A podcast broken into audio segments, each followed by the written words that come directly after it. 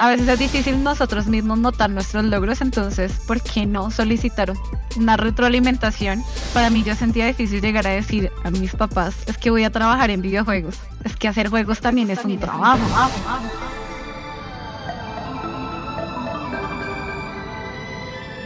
Hola a todos, hola a todas, bienvenidos y bienvenidas a Humans of Platzi. Yo soy Etna Cárdenas y como cada semana a través de este espacio de preguntas y de entrevistas vamos a conocer más sobre nuestra comunidad. Hoy, como todas las semanas también, me acompaña Paulina como mi co-host. Hola Pauli, ¿cómo estás? Hola Ed, muy bien, ¿y tú? Muy emocionada con el tema. Bueno, ese tema que vamos a tocar hoy es bien emocionante porque literalmente mueve emociones y tiene que ver con un feedback y esto lo quiero compartir como parte de una anécdota que se va a conectar con todo lo que vamos a hablar en este episodio y es que a lo largo de mi carrera profesional, una de las cosas que más me han resaltado es atrévete a compartir tus logros. Al principio cuando me decían eso yo era como, bueno, pero ¿para qué? O sea, como, ¿por qué tengo que ir por la vida contándole al mundo qué he hecho y qué no he hecho? Hasta que una manager que tuve me explicó que cuando tú compartes tus logros, lo que estás haciendo es mostrándole a las personas que trabajan contigo, a tus colegas, incluso a tu red de contactos, cuáles son las habilidades que tienes y empiezas como a posicionarte en el top of mind de profesionales y en el momento en que haya una oportunidad nueva, por ejemplo, te pueden conectar porque es, ah, bueno, yo ya sé que Etna hace trabajo con comunidades en startups, entonces si yo no comparto mis logros, nadie más lo va a hacer por mí es algo que me ha costado muchísimo, Pauli. No sé a ti, ¿cómo te ha ido en tu carrera profesional con este tema de compartir tus logros? Eh, se me ha dificultado muchísimo eh, y, es un feedback que yo también recibo, incluso eh, desde la comunicación. Es decir, muchas veces no comunico lo que estoy incluso haciendo porque yo le resto mucha importancia. Y una de las cosas que aprendí con una gran voy a decir, mentora que he tenido en, elementos de, mujeres que los logros no hablan por sí solos y que la autopromoción es muy importante, dar a conocer lo que hacemos y que deberíamos dejar de tener esa pena o esa vergüenza o pensar que eso, estamos siendo eh, prepotentes porque estamos mostrando lo, que hacemos. Eh, bueno, y ese es el tema que vamos a hablar hoy con Gabriela. Gabriela, bienvenida, ¿cómo estás? Hola, ¿cómo están? Muy bien, muy contenta de estar aquí con ustedes hoy y muy agradecida por la invitación. Qué bueno, bienvenida. Gabriela, yo quiero que nos cuentes un poco tú qué haces, primero para que todos tengan un contexto de la industria en la que estás, porque yo creo que esto va a ser muy importante en la conversación. Bueno, para darles un poquito de un panorama general, yo me encuentro en la industria de desarrollo de videojuegos, yo soy ingeniera informática, digamos que llevo ya completando año y medio en la industria.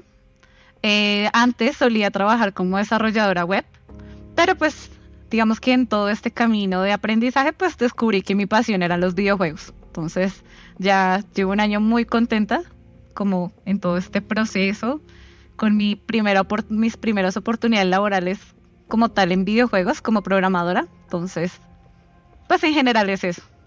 Gabriela, ¿cómo descubriste que esa era tu pasión? Desde niña eh, mi papá pues fue la persona como que me crió, mi mamá, mi mamá es maestra, entonces mi mamá trabajaba mi papá era el que se quedaba conmigo en la casa, entonces mi papá era como para mantenerme ocupada, digamos que jugábamos juntos en el, en el computador, entonces él fue el tipo, no, ven, vamos a mirar este juego, vamos a jugar Halo, vamos a jugar Call of Duty, vamos a jugar Need for Speed. Yo a mis cinco años yo ya estaba aprendiendo en computador, yo ya sabía dónde buscar juegos, yo ya sabía dónde esto. Entonces pues toda esa pasión de los juegos pues fue por él. Lo perdí un tiempo ya, digamos, ya más grande. Digamos que las prioridades cambiaron a, no, me tengo que centrar en estudiar, me tengo que centrar en, en sí, prioricé como la, lo que era todo lo académico, entonces dejé mucho tiempo de jugar. Después redescubrí esta pasión haciendo un bootcamp, un bootcamp con una organización colombiana que es internacional, que es Generation. Con ellos hice el bootcamp de desarrollo de videojuegos en alianza con Unity. Y ahí fue donde yo dije, no, aquí es, esto sí es lo mío, ya no quiero estar solo del lado del entretenimiento, de la diversión, sino quiero estar del lado de la producción. Entonces, ahí como que empezó todo ese viaje. Eh, Gabriela, cuando a mí me mencionan la industria de los videojuegos y, yo quiero, mejor dicho, quiero hacerte una pregunta. Eh, la percepción que yo tengo y que yo creo que muchos que los que están escuchando tenemos es que es una industria de, muchos hombres, ¿cierto? Es decir, eh, ahí casi siempre encontramos que los desarrolladores son hombres, que quienes los gamers son hombres, eh, eh, ¿Esa percepción es real? Dinos tú que estás ahí centrada en la, en la encuesta. Sí, creo que sí. No, digamos, no quiero decir que es un ambiente donde las chicas no puedan entrar. Sería genial que más chicas dijeran, a mí también me gustan los videojuegos, yo quiero entrar a esta industria.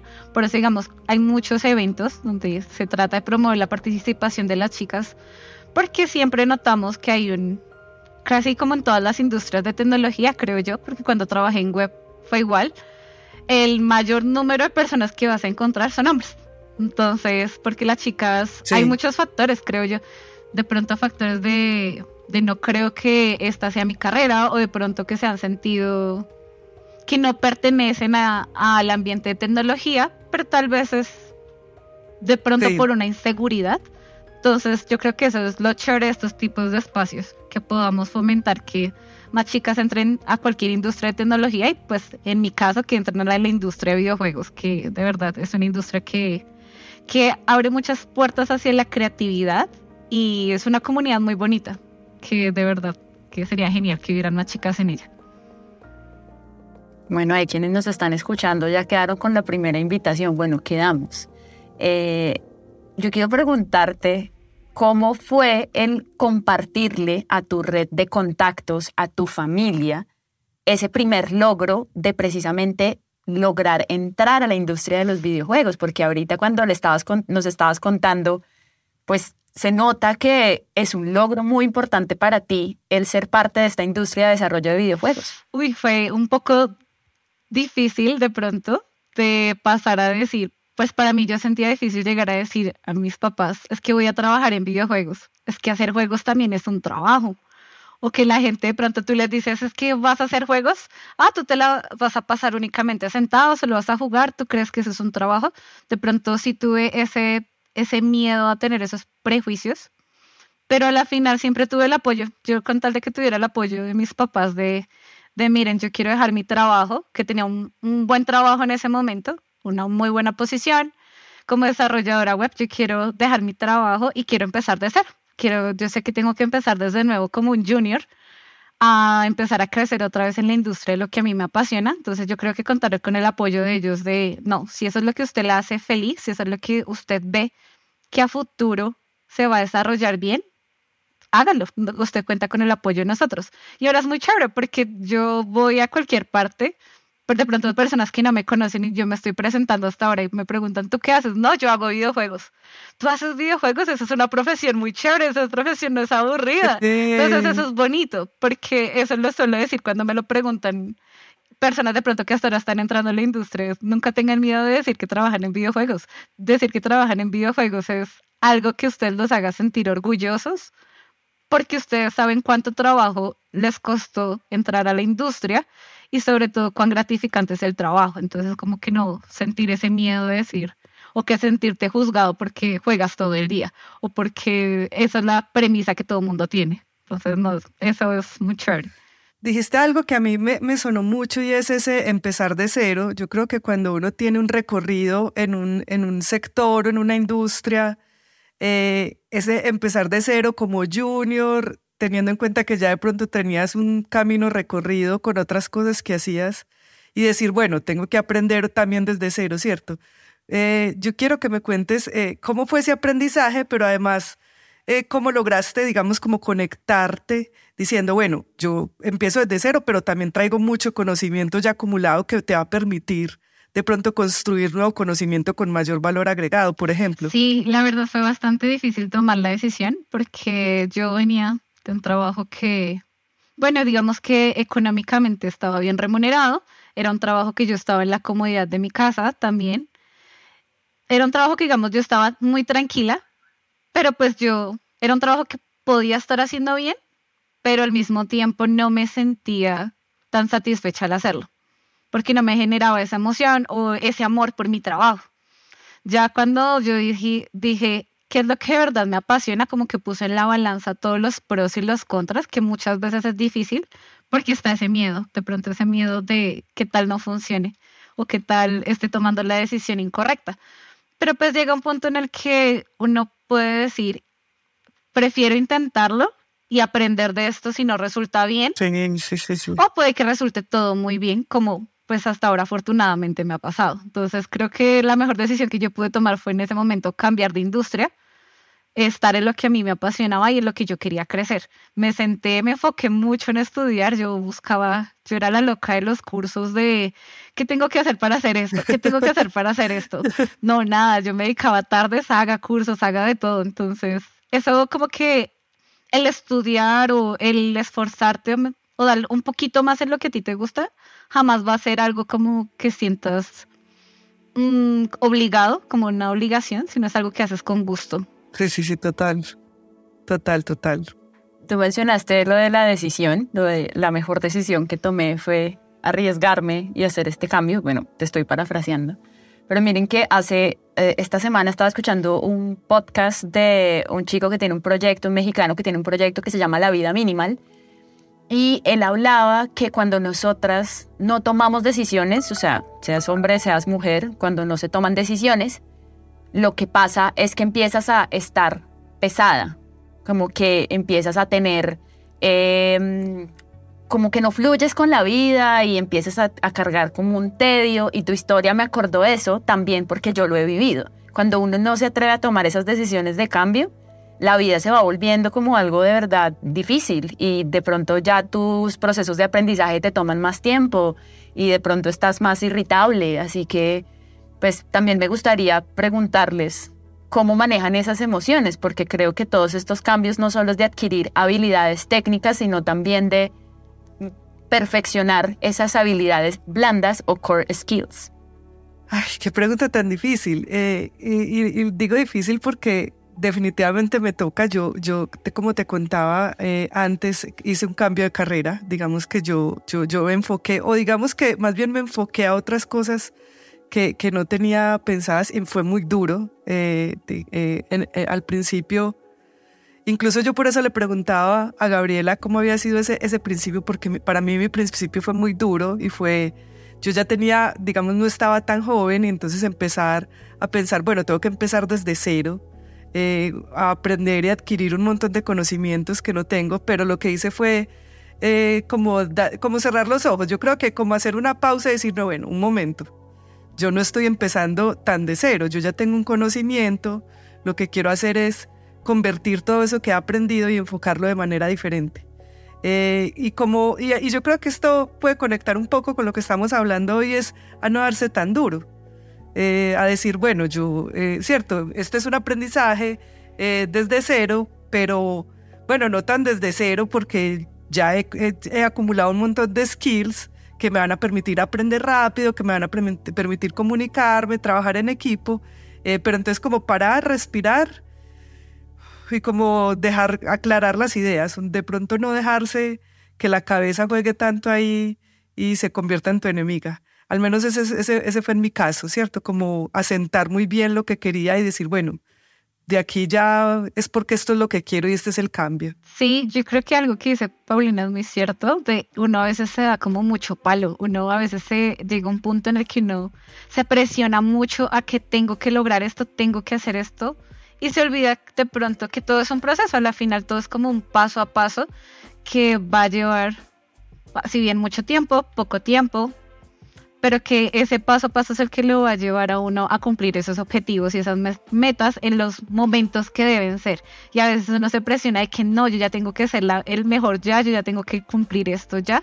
Y no, creo que eso debe ser como algo en lo que uno debe ser un poco más abierto a que pueden ocurrir cosas, pueden haber piedras en el camino, pueden haber nuevas oportunidades que pronto a veces no estaban contempladas, pero que te van a ayudar a crecer. ¿Y por qué no arriesgarse uno a, tomarlas? Puede que no resulte como se espera, pero se aprende muchísimo, o puede que resulte muy bien estás creciendo bastante. Uno, uno de los problemas que yo, cuando empezamos a hablar del feedback que nos dan con él, eh, uno de los problemas que yo he identificado que tengo es que muchas veces no, no sé identificar, no, no tengo qué es un logro y qué es algo que simplemente estoy haciendo, ¿cierto?, de la cotidianidad. Les pongo un ejemplo. Muchas veces cuando hago mi trabajo, que son cosas que son parte de mi trabajo y hago algo que sale muy bien, yo no lo veo como un logro, sino como el, como el foco o el objetivo al que tenía que llegar y para mí está bien. Y digamos que no le doy el valor que realmente tiene. Cuando quizás lo empiezo a comunicar y me dicen, ¿qué? ¿Hiciste eso? ¿Lo lograste? O, ¿cierto? Para mí eso ha sido un problema recurrente. Para mí es muy difícil identificar los logros, identificar cómo es esos logros y, por supuesto, comunicarlos. Eh, Gabriela, dinos, cuéntanos si has tenido esta experiencia y cómo te ha ido, digamos, identificando lo que has logrado en este año y medio de carrera que llevas en, en los videojuegos. Pues para mí ha sido bastante difícil. Yo usualmente no soy de las personas que habla de sus logros y creo que esa es una de las debilidades y es una de las fallas que cometemos mucho. Yo soy como muy me da pena hablar de mis logros. Yo no suelo decir, digamos, yo he hecho esto, yo he hecho esto o yo he hecho esto. O a veces me siento que no he logrado mucho. A mí me pasó hace poco, estuvimos en un foro de orientación profesional para chicas que querían entrar a la industria de tecnología. Entonces la idea era hacer una presentación donde habláramos de el recorrido de nuestra carrera. Cuando yo estaba haciendo la presentación de las diapositivas, fue cuando me di cuenta, no, yo sí he hecho cosas, yo sí he logrado hacer varias cosas. No, no, como me sentía de que yo no he hecho nada, o sea, yo quiero hacer tanto, pero no he hecho nada. No, cada uno creo que va logrando sus logros, pequeños o grandes, pero a veces uno no les da el valor que se merecen, el valor que ameritan, porque todos esos son ganancias. Todas esas pequeñas cosas son los que lo hacen a uno crecer. Entonces yo creo que eso es lo que he venido tratando de aprender, como darme un poquito más de mérito en lo que hago porque sí, suelo, digamos, omitirlo, digamos, no soy muy buena recibiendo, o sea, a mí me gusta que a la gente le guste mi trabajo, pero tal vez me da pena que me lo alaben el trabajo, no sé, se siente como, no me siento mal, pero, pero es como curioso, es una situación bien curiosa. Oigan, me identifico totalmente con lo que acabaron de contar las dos con lo que Pauli estaba diciendo sobre que uno no reconoce su trabajo como un logro, sino como una tarea más de la semana. Y con lo que Gabriela también estaba diciendo, que uno como que prefiere ser como las avestruces, como esconder la cabecita y que nadie me vea y nadie me diga, oye, tan chévere todo esto que has logrado. Pero yo creo que algo que a mí me ha servido es desde que trabajo en Platzi, que aquí las comunidades son tan importantes, es que si uno no comunica sus logros, tampoco vas a poder inspirar a otras personas que se identifican contigo a alcanzarlos y a animarse como a, a, sembrar y seguir ese camino, o al menos de intentarlo. Entonces ahí a mí me gustaría como dejar esa reflexión porque hay veces los logros no solo se tratan de una misma, de uno mismo, sino también de inspirar a las que vienen, porque la historia de vida puede conectar y uno puede decir, ah, esa persona me parece muy chévere, la admiro y yo quiero atreverme a hacer eso. Eh, yo sé que ustedes dos han hecho parte de programas en donde han sido mentoras y donde se han involucrado con otros grupos de, personas. Me gustaría saber si, si comparten esa visión o ustedes cómo lo han visto. Sí, Ed, y otra cosa, yo complemento lo que dices y es que muchas veces nos medimos solo por los logros profesionales eh, que he logrado en mi carrera profesional, pero finalmente yo creo que eso está conectado con lo que somos también como personas, eh, como personas comunes de a pie, ¿cierto? Eh, lograr aprender algo diferente, tener un hobby, tener una disciplina para trotar por la mañana, todos esos también son logros que permiten que mi construcción de carrera y mi construcción de profesional pues se dé y, y, digamos que se estructure de cierta manera, ¿cierto? Eh, eh, para mí es, es, muy chistoso porque alguna vez estábamos haciendo un, un taller de I Am Remarkable, que lo hicimos con, con, una gran compañera que es Ana Salazar, que es eh, mentora y, y, que hace parte de las facilitadoras. Y cuando todos empezamos a hacer la lista de los logros, entonces decía, ay, sí, yo estudié, yo estudié, yo estudié, es cierto. Eh, y logré esto en mi carrera, pero entonces cuando empezamos, no, yo sé hacer manillas, yo sé yo hablo cinco idiomas, yo tal cosa. Empezamos también a decir, wow, estamos construidos de un montón de logros que muchas veces minimizamos, seguimos diciendo esto es normal, todo el mundo debe hablar cinco idiomas, eh, no importa, eh, y definitivamente eso tiene un impacto en la vida laboral. Sí, yo qué creo opinas, que sí, más allá de los logros de pronto en el trabajo, los logros académicos, los logros personales también son supremamente importantes, por más pequeños que sean, son los que a ti te ayudan a crecer. Digamos, uno de mis logros ahorita, yo creo que fue, yo soy fan de la cultura coreana, pero fan, fan. Y yo para mí ahorita está siendo un logro poder haber tomado mi curso de nivel cero de, y yo poder ahora poder medianamente leer qué es lo que está escrito en los caracteres, para mí eso fue un logro, porque yo veía, yo veía los dramas y yo decía, no, esto es muy difícil, esto aquí, ¿cómo voy a aprender? Y cuando yo empecé a estudiar, yo decía, no, esto no es tan difícil como parece, entonces eso es muy chévere porque da una gratificación y le da una satisfacción que cosas pequeñas, algo tan pequeño como eso, que te, tú sientes que te hace sentir bien y estás creciendo en, en alguna otra parte que uno desconocía de uno, eso es, eso es muy bueno. Bueno, Gaby, corazón entonces, coreano, ¿cómo es que es? Sí, corazón coreano, sí. eh, y bueno, y entonces en línea con lo que estamos hablando, yo quiero que nos cuentes cuáles han sido tus logros en este año y medio cosas que quieras, que, que hayas logrado y que quieras creo contarnos. que uno, digamos, si hablamos de mis logros en la parte, digamos, profesional, creo que fue que logré tener mi título de maestría. Fue algo que no pensé iba a estudiar y lo, lo logré tenerlo este año porque fue difícil. E, estudiaba en ese entonces, estudiaba, trabajaba, hacía el bootcamp de videojuegos, estaba todo el tiempo. O sea, digamos que en ese entonces sacrifiqué, no quiero decirlo como sacrificar, sino prioricé cosas, prioricé, digamos, eh, lo que era mi carrera y hasta dónde quería llegar, porque eso no es un sacrificio, cuando es una, es priorizar para, para un futuro mejor. Eh, de otros de mis logros, creo que conseguí mi primera oportunidad laboral en la industria de videojuegos, con la cual estoy supremamente agradecida que me hubieran dado, que me abrieran las puertas como un junior mi, y uno de mis últimos logros también profesionales fue conseguir una nueva oferta laboral también, hace poco, empezando hoy mismo, que acaba de empezar hoy. Súper bien. Entonces, Ay, empecé a crecer ya hoy, digamos, ya no soy junior, ya hoy, aquí donde entré hoy, ya me dieron la oportunidad de crecer, ¿no? Ya estás en un nivel un poquito más alto, ya puede ser un MIT, entonces para mí eso fue muy gratificante, de que todo lo que me venía esforzando estos meses me funcionó, tuvo sus frutos y ya a nivel personal, creo que el coreano está aquí arriba.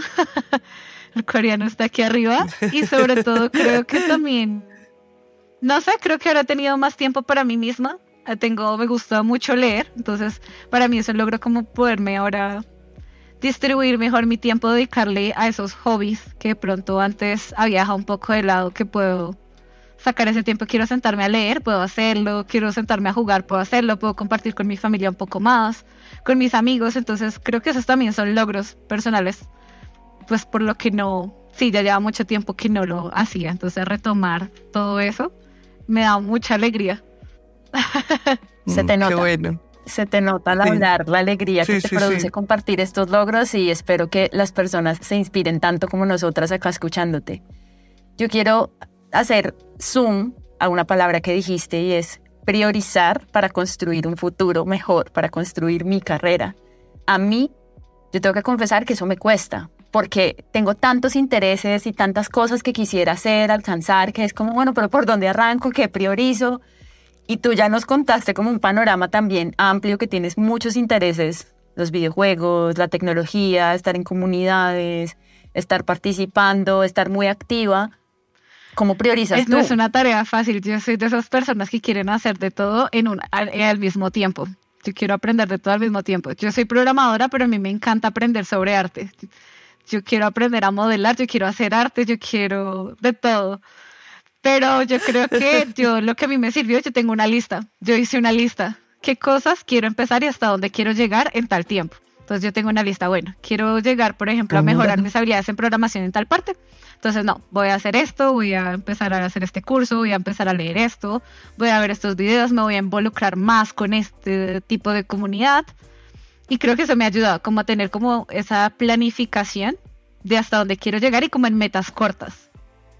creo que puede ser como una, o pues a mí me ha funcionado bastante. Bueno, yo quiero preguntarles, y esta es una pregunta muy honesta porque eh, estoy aprendiendo hoy mucho con ustedes y, me está tocando mucho este tema porque aquí estoy, ay, yo debí, yo debí, yo debí, yo debí, eh, el ejercicio de, reconocer. Y bueno, y, el, y, yo quiero preguntarles, o que entre las tres construyamos, eh, digamos, cuáles son esos pasos para reconocer y mostrar los logros. ¿Cuáles, ¿Cuáles consideran ustedes que son esos tips o esos bullets que deberíamos tener en cuenta? Para reconocer y mostrar los logros. Yo voy con el primero y es no minimizar lo que hacemos. Eh, yo creo que definitivamente todos aportamos desde lo que hacemos, todos hacemos cosas diferentes, eh, le agregamos un, un, granito a lo que hacemos y entonces no minimizarlo. De ahora en adelante me comprometo a no minimizar lo que hago y tratar de que sea más visible en mi equipo de trabajo. Gran tip. Yo voy con el segundo y es como nos cuesta, tampoco vamos a pretender que de la noche a la mañana vamos a llenar el LinkedIn de nuestros logros y creo que también eso sería como medio raro. Entonces, este tip no es mío, este tip lo traigo de Marcela López, que es la profesora de los cursos de marca personal para emprendedores en Platzi.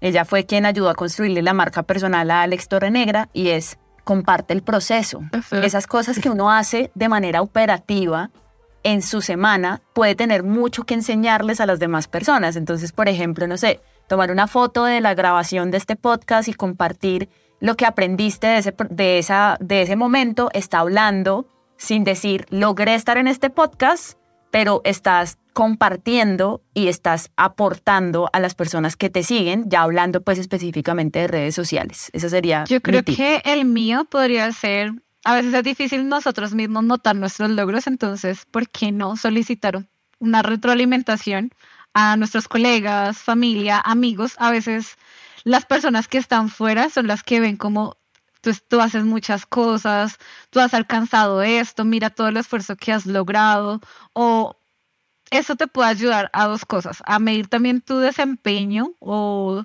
o cómo te estás desarrollando y cómo puedes mejorar. Y eso también como que le muestra a uno como esa disposición a aprender, a crecer, que ya es, en sí un logro mismo. El querer aprender y el crecer ya en sí se vuelve un logro. Entonces yo creo que tener la opinión de las demás personas que te conocen o las de tu entorno es bastante importante.